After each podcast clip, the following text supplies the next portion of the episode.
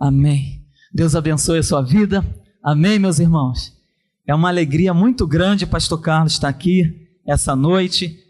Para vocês que não sabem, eu sou um fã do Pastor Carlos desde pequenininho, desde pequenininho. Desde que eu me converti, eu vendo o Pastor Carlos aqui abençoando a Igreja Maranata, isso para mim é uma inspiração. O Pastor Carlos é uma inspiração de Deus para minha vida e eu louvo a Deus pela sua vida, Pastor Carlos. Amém? Nós temos visto Deus na sua vida, na vida da sua família, e isso é notório. Amém? E por isso Deus tem feito coisas grandes na sua vida. Glória a Deus. Muito obrigado, tá, pelo carinho, tá? E é uma honra. E vocês aqui como igreja, vocês têm o privilégio e a honra de ter um pastor como o pastor Carlos, que é uma bênção, e nós glorificamos a Deus pela vida dele. Amém? Você pode aplaudir a Deus pela vida do nosso pastor? Amém? Glória a Deus. Louvado seja Deus. Eu estou feliz que eu estou vendo algumas pessoas queridas nossas aqui, Estevão, Renata também, um grupo de gente jovem, adolescente, né? Que a gente vem trabalhando ao longo de alguns anos. Eu fui lá de Praça Seca durante 22 anos, depois eu fiquei três anos em Copacabana e agora com rodízio eu voltei para Praça Seca novamente, ali com a minha esposa. Esse ano a gente vai fazer boda de prata de Praça Seca. é, não, não de casado. De casado a gente tem 15 anos nós temos dois filhos, a Manuela. Sim, sim, foi uma benção. Aquela igreja é uma igreja muito abençoada. Eu louvo a Deus pela igreja de Jacarepaguá. E vocês aqui no Lote 15 é uma igreja abençoada, com uma recepção maravilhosa. Eu glorifico a Deus pela vida dos diáconos que estiveram ali fora comigo, me recebendo. Que Deus continue abençoando. Uma igreja viva, uma igreja vibrante, uma igreja ungida. Que louvor abençoado. Que Deus continue abençoando vocês. Amém? É, minha esposa não pôde vir com meus filhos, mas ela mandou um beijo tá, para essa igreja e que Deus continue nos abençoando. Amém, meus irmãos? Glória a Deus, estou muito feliz. E hoje eu gostaria de trazer uma palavra para os irmãos. É uma palavra que encontra-se lá no livro de Salmos. Você pode abrir no Salmo 23? Salmo 23 é um salmo muito conhecido nosso. É um salmo muito conhecido e eu gostaria de trazer uma mensagem baseada nesse salmo, que o Senhor lhe falou meu coração alguns dias e eu creio que vai falar o seu coração também nessa noite. Amém? Todos abriram aí no Salmo 23? Amém. Glória a Deus. Vamos ler. Diz assim a palavra do Senhor: O Senhor é o meu pastor, nada me faltará.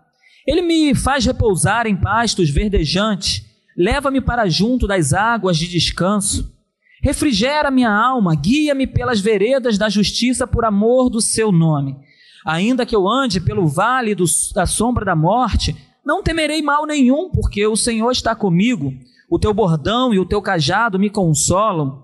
Preparas-me uma mesa na presença dos meus adversários, unge minha cabeça com óleo e o meu cálice transborda bondade e misericórdia certamente me seguirão todos os dias da minha vida, e habitarei na casa do Senhor para todo o sempre.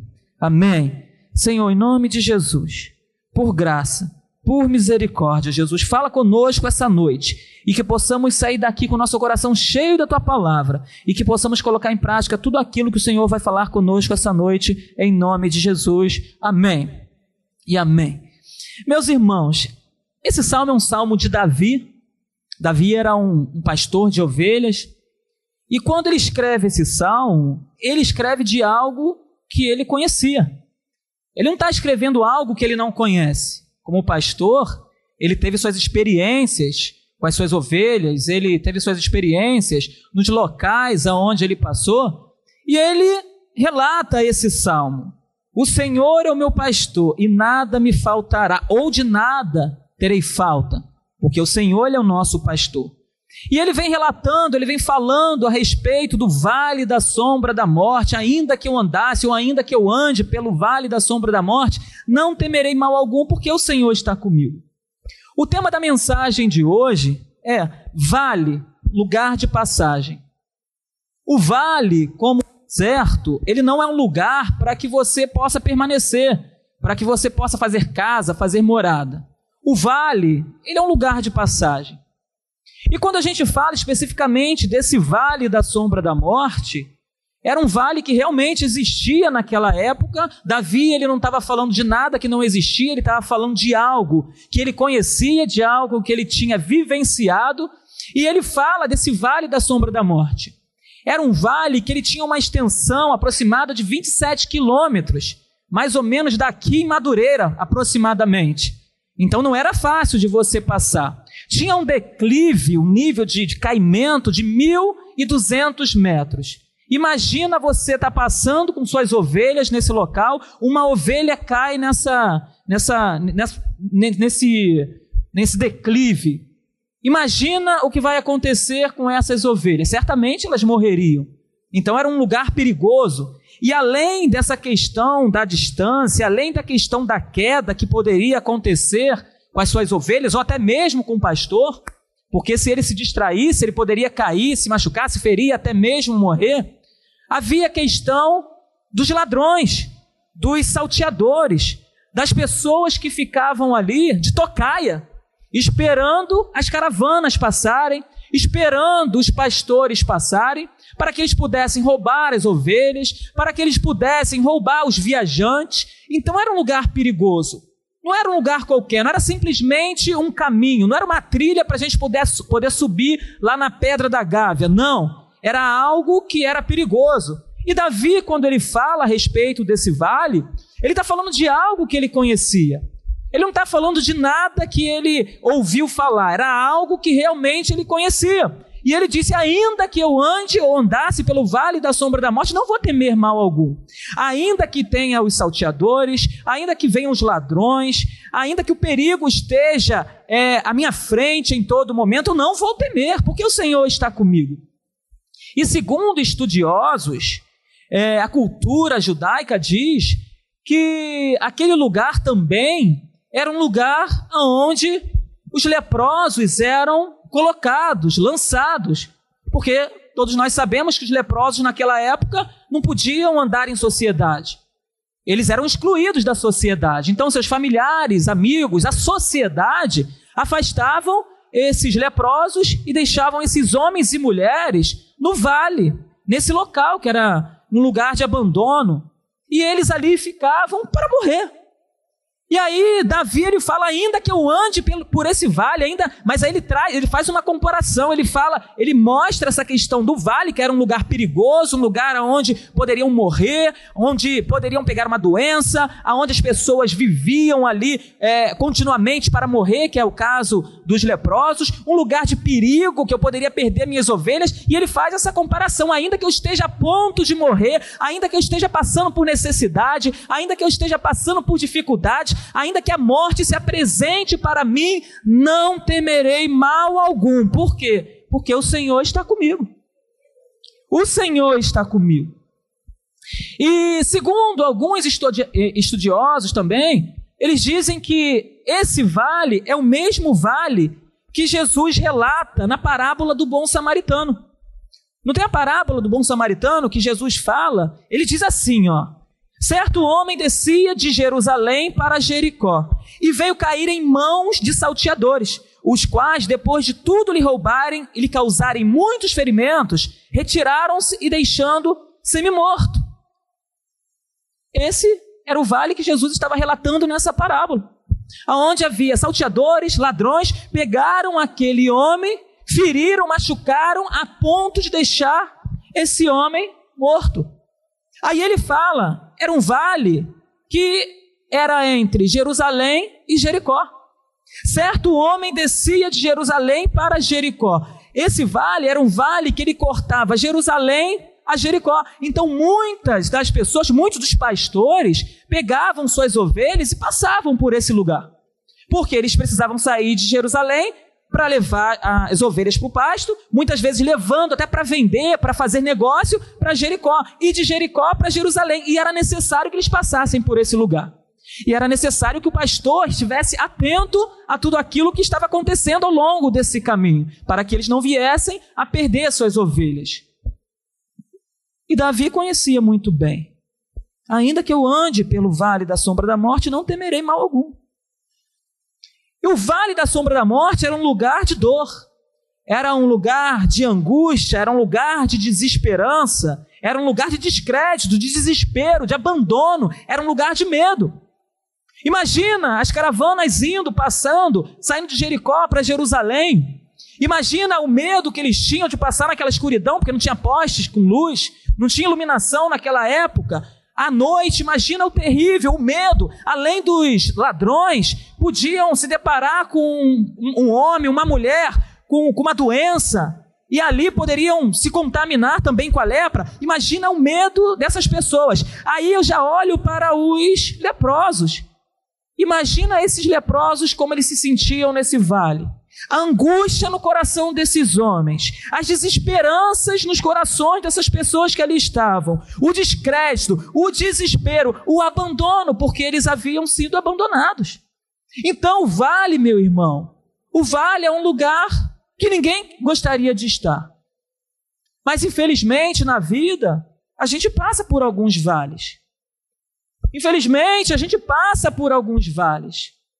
Mas aí Davi fala: ainda que eu ande pelo vale da sombra da morte, eu não vou temer mal algum. Por quê? Porque o Senhor está comigo. A sua vara e o seu cajado me consolam. A sua vara e o seu cajado me consolam. E ainda, meu irmão, que você ande ou que você esteja no vale da sombra da morte, passando pelo vale, saiba de uma coisa: o bom pastor, Jesus Cristo, ele está com você nesse vale. E ele vai te ajudar, ele vai te sustentar, ele vai te direcionar. E você vai ver o cuidado de Deus nesse vale. Eu não sei se você está passando pelo vale, mas se você estiver passando nessa noite, saiba de uma coisa: há esperança. Há esperança para aquele que está passando pelo vale, há esperança para aquele que está passando pelo deserto, há esperança para o ferido, há esperança. Eu não sei como é que está o seu coração essa noite, mas há esperança. Eu vi essa esperança no coração de Davi quando ele relata esse salmo, quando ele escreve esse salmo. Ainda que eu ande pelo vale da sombra da morte, eu sei que tem um pastor que vai me sustentar. Eu, como homem, eu não consigo sustentar as minhas 100, 200 ovelhas, mas o bom pastor ele consegue, ele dá a vida pelas ovelhas. E por isso eu estou falando que ainda que eu ande pelo vale da sombra da morte, não vou temer mal algum, porque o bom pastor está comigo. A sua vara e o seu cajado me consolo. E eu falei para você aqui que o vale, ele ficava entre Jericó e Jerusalém. Jerusalém e Jericó. Ele cortava essas duas cidades. E eu pesquisando, eu vi que Jerusalém significa visão da paz. Visão da paz. Essa é a cidade que Deus escolheu para que ali ele colocasse o seu nome. O centro da adoração e da comunhão com ele mesmo. Cidade santa para o judaísmo. Jerusalém. Visão da paz. Aí eu fui ver o que significava Jericó. Já Jericó, por sua vez, o significado dela é cidade da maldição. E eu comecei a pensar, cidade da maldição e visão da paz. E no meio dessas duas cidades havia um caminho. Havia um caminho que era chamado de Vale da Sombra da Morte. Josué ele fala lá em Josué 6, 26, ele diz o seguinte: Naquele tempo, Josué fez o povo jurar e dizer: Maldito diante do Senhor seja o homem que se levantar e reedificar esta cidade de Jericó. E essa cidade ficou tomada com o nome de cidade da maldição. Cidade da maldição. E Jerusalém, visão da paz. Eu comecei a pensar. Pensar na questão do mundo, pensar nessa questão que a gente está vivendo, que hoje nós vivemos, o mundo que nós vivemos, o lugar onde a gente vai, a Santa Jerusalém, a eternidade com Deus, o paraíso. E eu lembro daquele homem na cruz, quando ele estava para morrer, e ele diz para Jesus: Senhor, lembra-te de mim quando entrares no teu reino. Aí Jesus fala o seguinte: ainda hoje estarás comigo no paraíso. Meu irmão, esse é o lugar para onde eu e você nós vamos. Nós estamos nesse mundo aqui, mas nós estamos em direção a Santa Jerusalém. Nós estamos em direção à eternidade com Deus. Nós estamos nesse mundo aqui, mas a gente está nesse mundo de passagem. E esse vale, ele é passageiro. Muitas vezes a gente pode olhar para esse mundo e comparar como Jericó. E às vezes nesse mundo a gente vai passar pelo vale. Mas saiba que o Senhor ele vai cuidar de você em todo esse momento. Sabe por quê? Porque você pertence ao Senhor. Você que é homem de Deus, mulher de Deus, você pertence ao Senhor. Aí você me pergunta, mas Emanuel, e o meu filho que se perdeu, e o meu marido que não se converteu, ele pertence ao Senhor também? Ele pertence ao Senhor. Ele é criatura de Deus. Ele ainda não é filho de Deus porque não entregou a vida para Jesus. Mas no dia que ele entregar a vida para Jesus, ele vai passar a ser chamado filho de Deus também. Mas ele é criatura de Deus.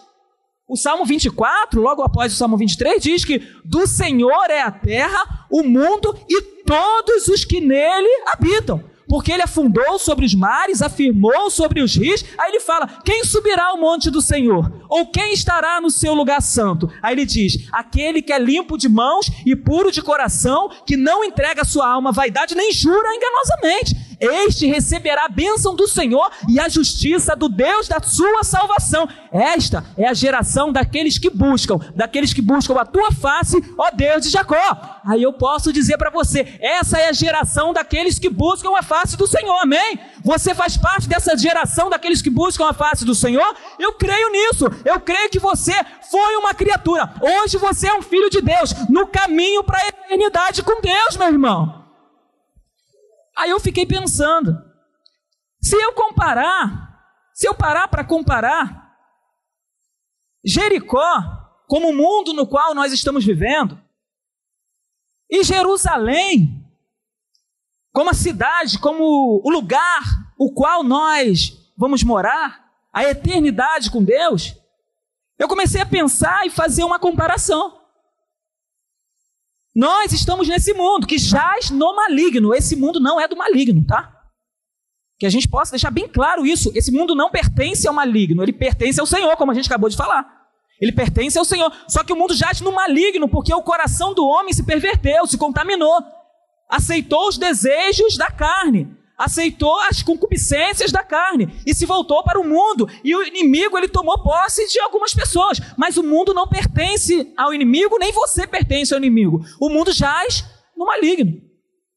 Eu analisando comecei a pensar em uma, uma comparação entre Jericó, o mundo no qual nós estamos vivendo, e Jerusalém, a cidade, o lugar para onde nós iremos, a eternidade com Deus, o paraíso, a presença de Jesus.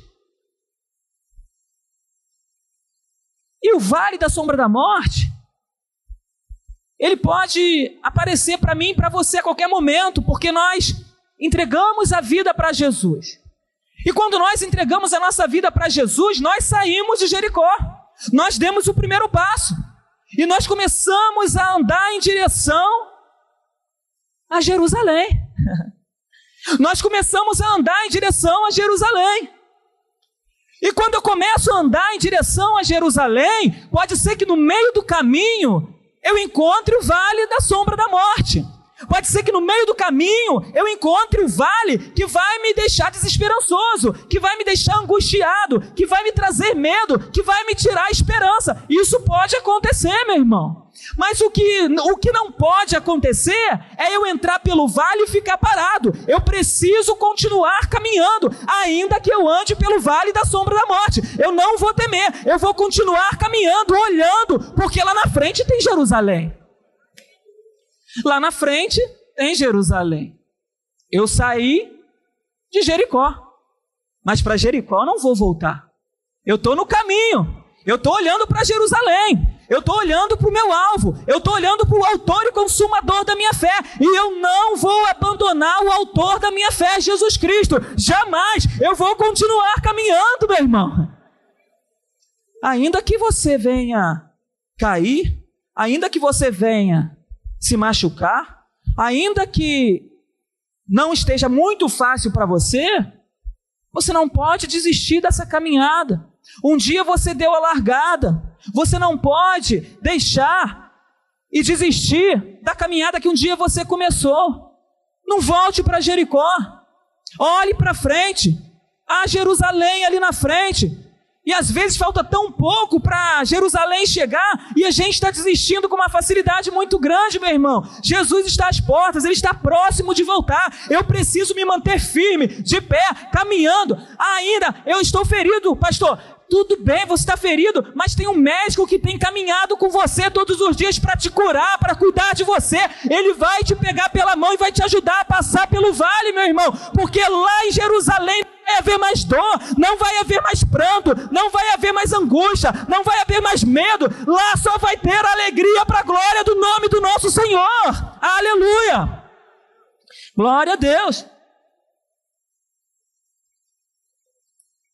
Ele fala: A sua vara e o seu cajado me consolam. O cajado, meu irmão, ele servia para dar direção à ovelha. Você via para dar direção. A ovelha está indo para o caminho errado. Opa, peraí, vem para cá, vem para cá. Opa, deixa eu te segurar aqui para você não cair. E a ovelha ia para o outro lado. Opa, não é por aí não, é por aqui. Vem cá, vem cá, vem cá, vem cá. E o pastor ia cuidando da ovelha. E sempre que a ovelha ia caminhando, ela já sabia: o pastor está comigo. Eu vou, porque se de repente eu for cair em algum lugar, o pastor vai me guiar. Só que existem ovelhas que não permitem ser guiadas pelo Senhor. Tem ovelhas que não aceitam o toque do Senhor para poder mudar de direção. Meus irmãos, às vezes o Senhor está falando com a gente claramente: muda de direção, o cajado está tocando do seu lado, ele está falando com você, saia dessa, não vai por aí, esse caminho parece até bom, mas a palavra de Deus diz que para o homem há caminhos que parecem bons, mas no final é caminho de morte, então não vai por esse caminho, e o Senhor está falando, ele está falando, o cajado está ali do teu lado, ele está te guiando, ele está te orientando, só que você está fazendo força com Deus, só que é um precipício do seu lado. Deixa o Senhor te guiar essa noite, meu irmão. Deixa o Senhor te orientar, meu irmão. Não permita que você venha cair nesse precipício que parece tão bonito diante dos seus olhos, meu irmão. Às vezes parece bonito mesmo, mas quando você vê, quando você estiver caindo, você vai ver que não valeu a pena fazer força com Deus. O Senhor está falando com você, o cajado do Senhor está ali do teu lado. Não é para te machucar, é para te guiar, é para te orientar, é para o seu bem. Por isso o Senhor está falando com você. Ele é o Deus de oportunidades. E essa noite Ele está aqui nos dando mais uma oportunidade com o seu cajado. Que possamos ouvir a voz do Senhor. Olha o que diz Isaías 30. Quando te desviares para a direita, e quando te desviares para a esquerda, os teus ouvidos ouvirão de trás de ti uma palavra dizendo: Este é o caminho, andai por ele. O Senhor está falando com você essa noite. Este é o caminho. Andai por ele. Saia desse caminho. Saia dessa situação. Larga esse negócio. Não continue. Porque se você continuar, você vai cair, vai se machucar. Você vai chorar. Muitos de sua casa irão chorar. E Deus vai se entristecer com essa atitude, com essa situação, com essa insistência. É insistência. Larga esse negócio e deixa Deus te guiar. Deixa Deus te orientar. Você vai ver o cuidado de Deus lá na frente, meu irmão. Não queira andar segundo a sua força. Não queira andar segundo seus desejos. Não queira andar segundo aquilo que você acha bonito ou aquilo que você acha que é certo. Você perguntou a Jesus se é certo? Você perguntou a Jesus se pode? Você pediu orientação de Deus para essa decisão? Você perguntou ao Senhor se é para você fazer ou não? Você perguntou ao Senhor se é para você ir ou você ficar? Você perguntou a Jesus e Jesus disse sim? Ou você perguntou para Jesus e Jesus disse não? Ou você perguntou para Jesus e ele não disse nada? E você está querendo tomar as suas próprias decisões? Meus irmãos, deixa Jesus te guiar com seu cajado. Deixa Jesus te guiar com seu cajado. De, sinta o cajado do Senhor essa noite, te guiando, te orientando, te dando mais uma oportunidade, meu irmão. Você vai ver que vai valer a pena. Aleluia! Glória a Deus, louvado seja o nome do Senhor Jesus. Nosso Deus é bom. E a vara, ela servia para quê? Para dar proteção, cuidado, verificar se tinha espinhos, para olhar dentro da lã e ver o interior da lã da ovelha. É a vara do Senhor para cuidar, para ver. Às vezes a gente está cheio de espinhos, carrapichos, e a gente não está sentindo porque é um carrapichinhozinho. A gente não sente porque é um espinhozinho que está ali. Só que o carrapicho ele começa. Se você continuar andando no mato, eu lembro quando era criança, eu ia para o mato brincar. Quando eu saía do mato, saía cheio de carrapicho. Chegava em casa, onde tu estava? Ah, eu estava ali brincando com meus amigos. Aonde? Ah, na pracinha, na pracinha, cheio de carrapicho. Cheio de carrapicho, não tinha como mentir para minha mãe que eu estava brincando no meio do mato. Fazendo o quê lá no meio do mato também, né? Estava lá pegando jamelão. Estava lá correndo risco. Mas cheio de carrapicho. E o carrapicho chega uma hora que começa a incomodar. E se você não cuidar, isso pode até mesmo matar uma ovelha de tanto carrapicho que ela leva. Só que aí o pastor ia lá com a sua varinha e ia cuidando, ia tirando, ia enfiando ela lá dentro da lã da ovelha para poder saber o que está acontecendo, se tinha algum bicho, se tinha algum carrapicho, algum espinho. E o Senhor, essa noite, Ele está vindo com a sua vara, sabe como? Colocando a vara aonde nenhum ser humano pode colocar no seu coração e sondando o seu coração e vendo a sua necessidade e vendo a sua angústia e vendo o seu medo. E ele essa noite eu creio em nome de Jesus que vai tirar tudo isso para a glória do nome dele e você vai ser tratado pelo pastor dos pastores, meu irmão. Aleluia! O nosso pastor ele faz isso. Ele cuida da ovelha. O nosso pastor ele dá, a ele dá a vida pela ovelha. Na verdade, nosso pastor deu a vida por, por mim e por você na cruz do Calvário. Um cordeiro, como um cordeiro mudo diante dos seus tosquiadores, não abriu a sua boca. Certamente ele levou sobre si as nossas enfermidades e as nossas dores, tomou sobre si, ele tomou. O pastor, dando a vida pelas ovelhas. Mas lembrando, meu irmão, nós saímos de Jericó. Estamos no caminho. Talvez você entrou pelo caminho do vale da sombra da morte.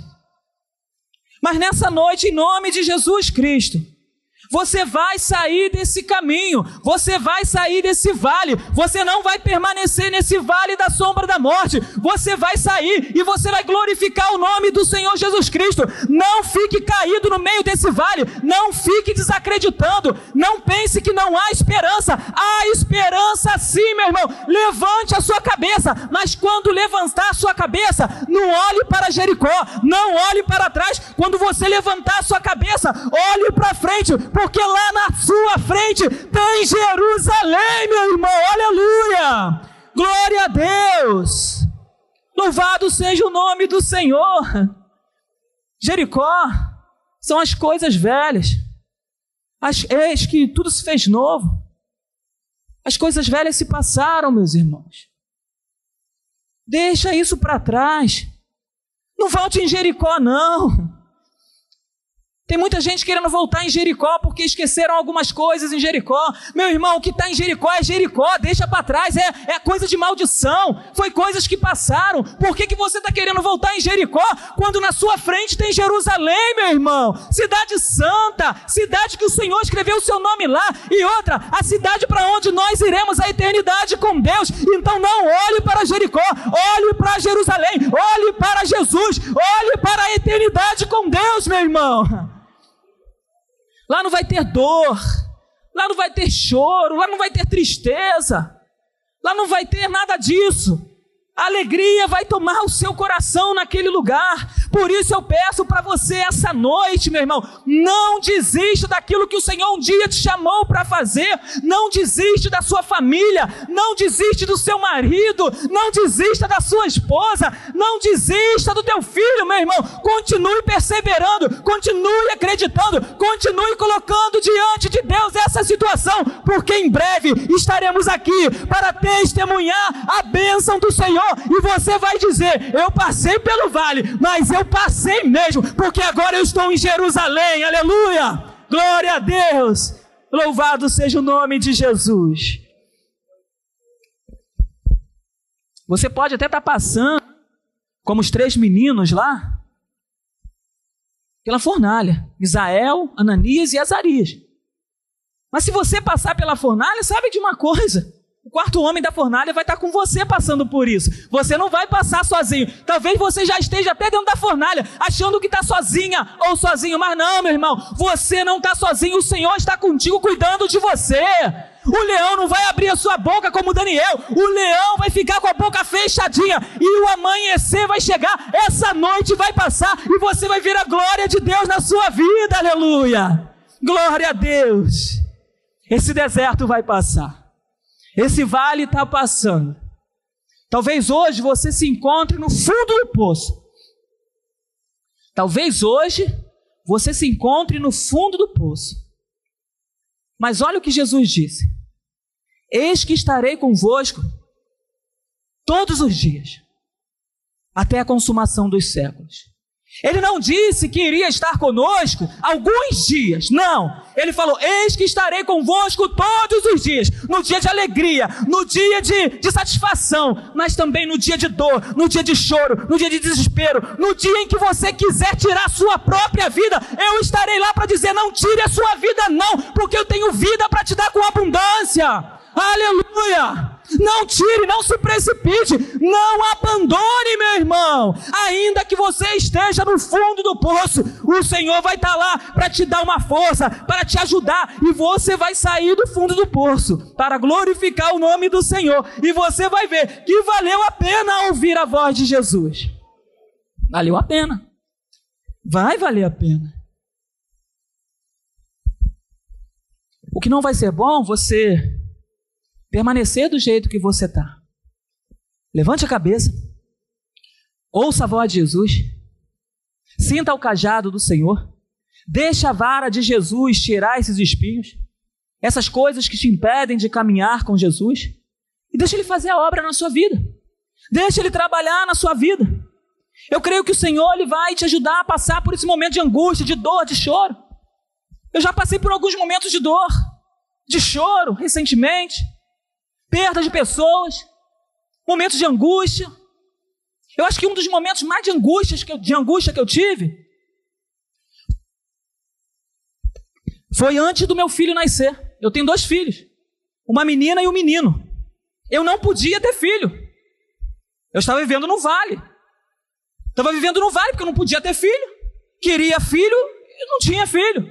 Fui ao médico, o médico disse para mim que eu não podia ter filho. Emanuel, você não pode ter filho. E eu entrei naquela angústia. E agora eu não posso ter filho, o que eu vou fazer da minha vida? Comecei a orar, clamar ao Senhor. E para resumir, o Senhor me deu a minha filha. Aí eu, glória a Deus, aleluia. Depois eu posso até contar esse, esse testemunho mais detalhado. E eu tive minha filha, Manuela. Só que aí entrou uma angústia no meu coração, porque eu falei, Senhor, eu gostaria de ter mais uma filha. E eu tenho receio de vir um menino. Eu tinha receio de ter um filho homem. Eu tinha receio porque a minha infância, o meu pai não foi um pai presente na minha infância. Eu via coisas dentro de casa, meu irmão, que traziam tristezas ao meu coração. Eu via meu pai brigando com a minha mãe e agressões físicas dentro de casa. Agressões verbais dentro de casa. E eu, como filho, homem, olhava aquilo e, e ficava com medo. E eu ficava com medo de ficar em casa. E eu fui crescendo, e eu fui crescendo e vendo aquilo tudo acontecendo, meus irmãos. A chegar a um ponto, para resumir, eu com 13 anos de idade, eu vi minha mãe e meu pai brigando. E eu já não era mais um menino de 6, 7 anos, eu já tinha 13 anos. E naquela briga constante dentro de casa, eu cheguei e presenciei meu pai agredindo minha mãe.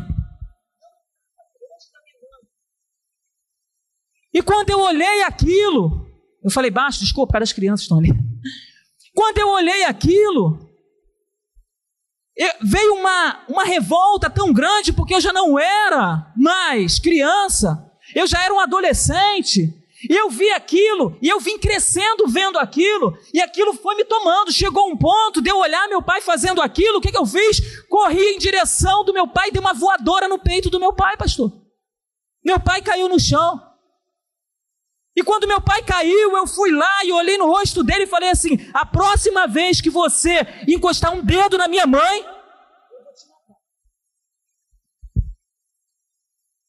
Meu irmão, aquilo foi como se fosse um tiro no meu coração.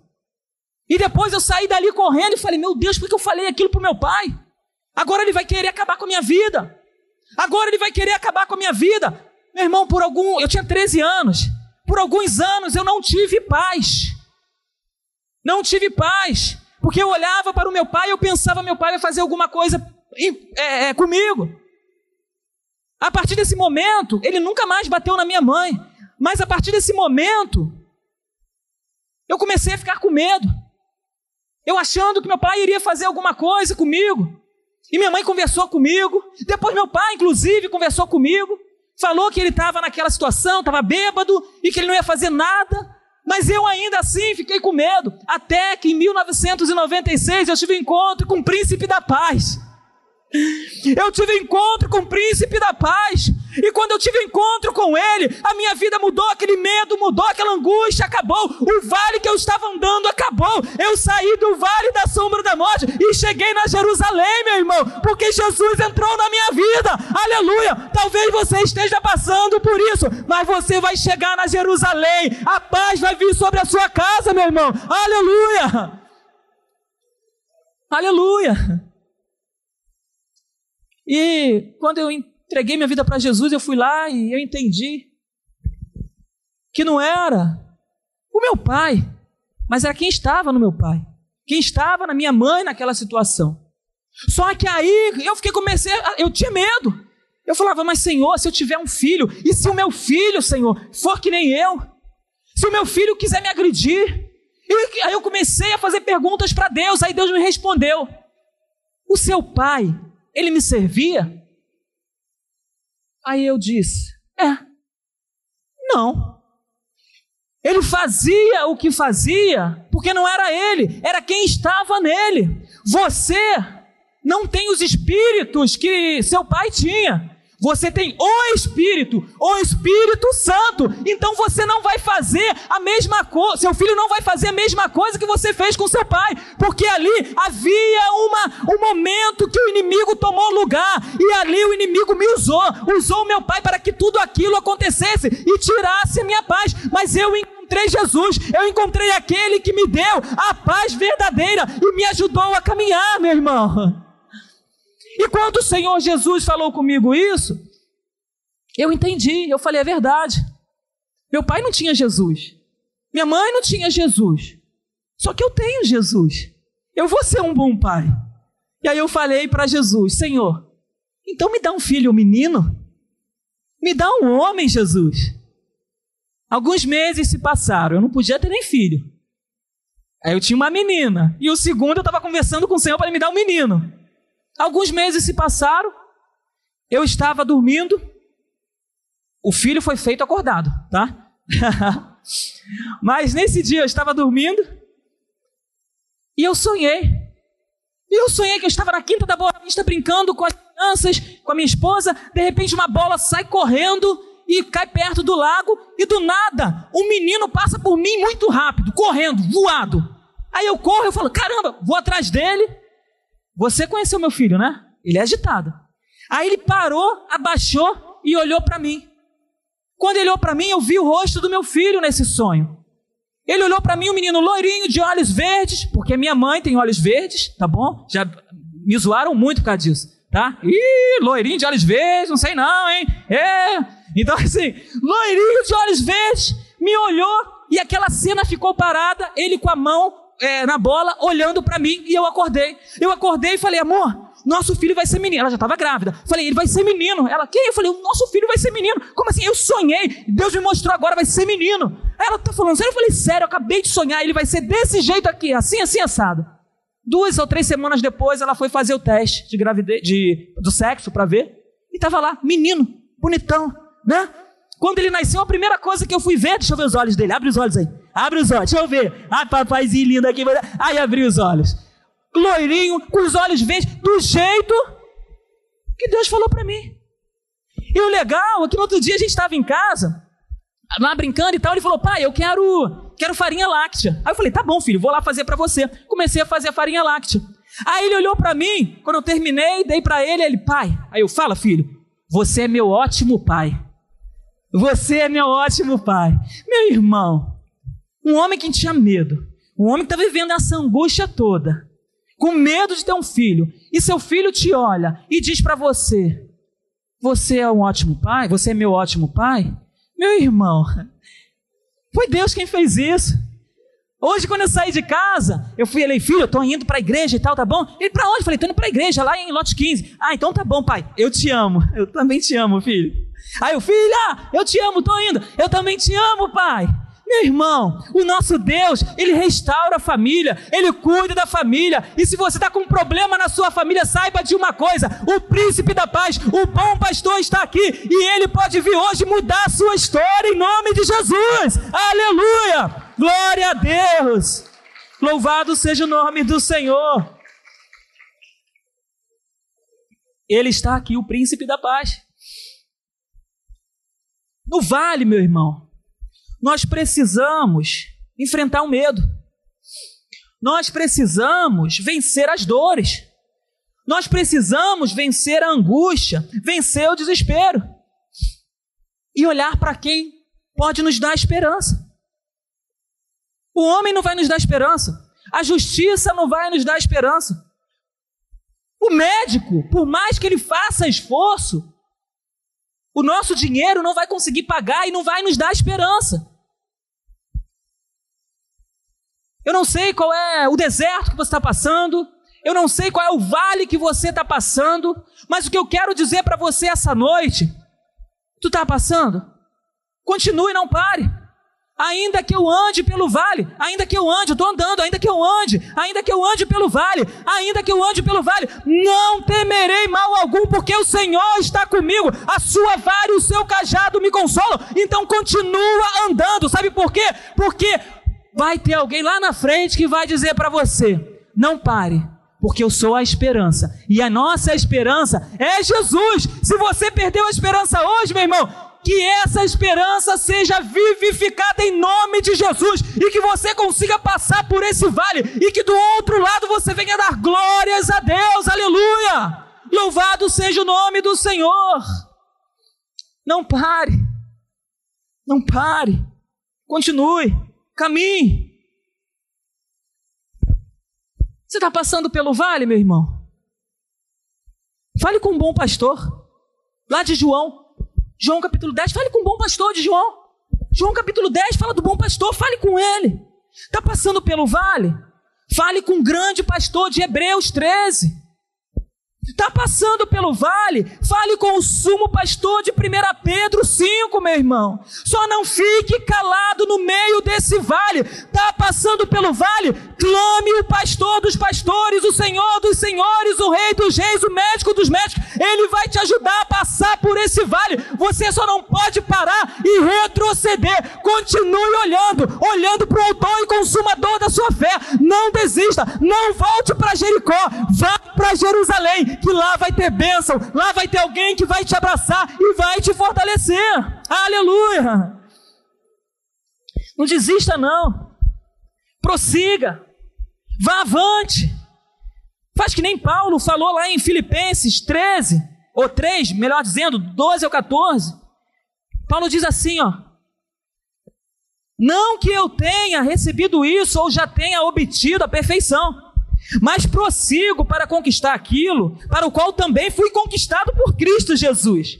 Irmãos, quanto a mim, não julgo havê-lo alcançado, mas uma coisa eu faço, esquecendo-me das coisas que para trás ficam e avançando para o que estão diante de mim, prossigo para o alvo, para o prêmio da soberana vocação em Cristo Jesus. Então eu não paro, eu prossigo, porque lá na frente tem prêmio, tem uma coroa esperando por você. Jericó passou, mas Jerusalém está logo ali, meu irmão. Aleluia! Glória a Deus! Louvado seja o nome do Senhor.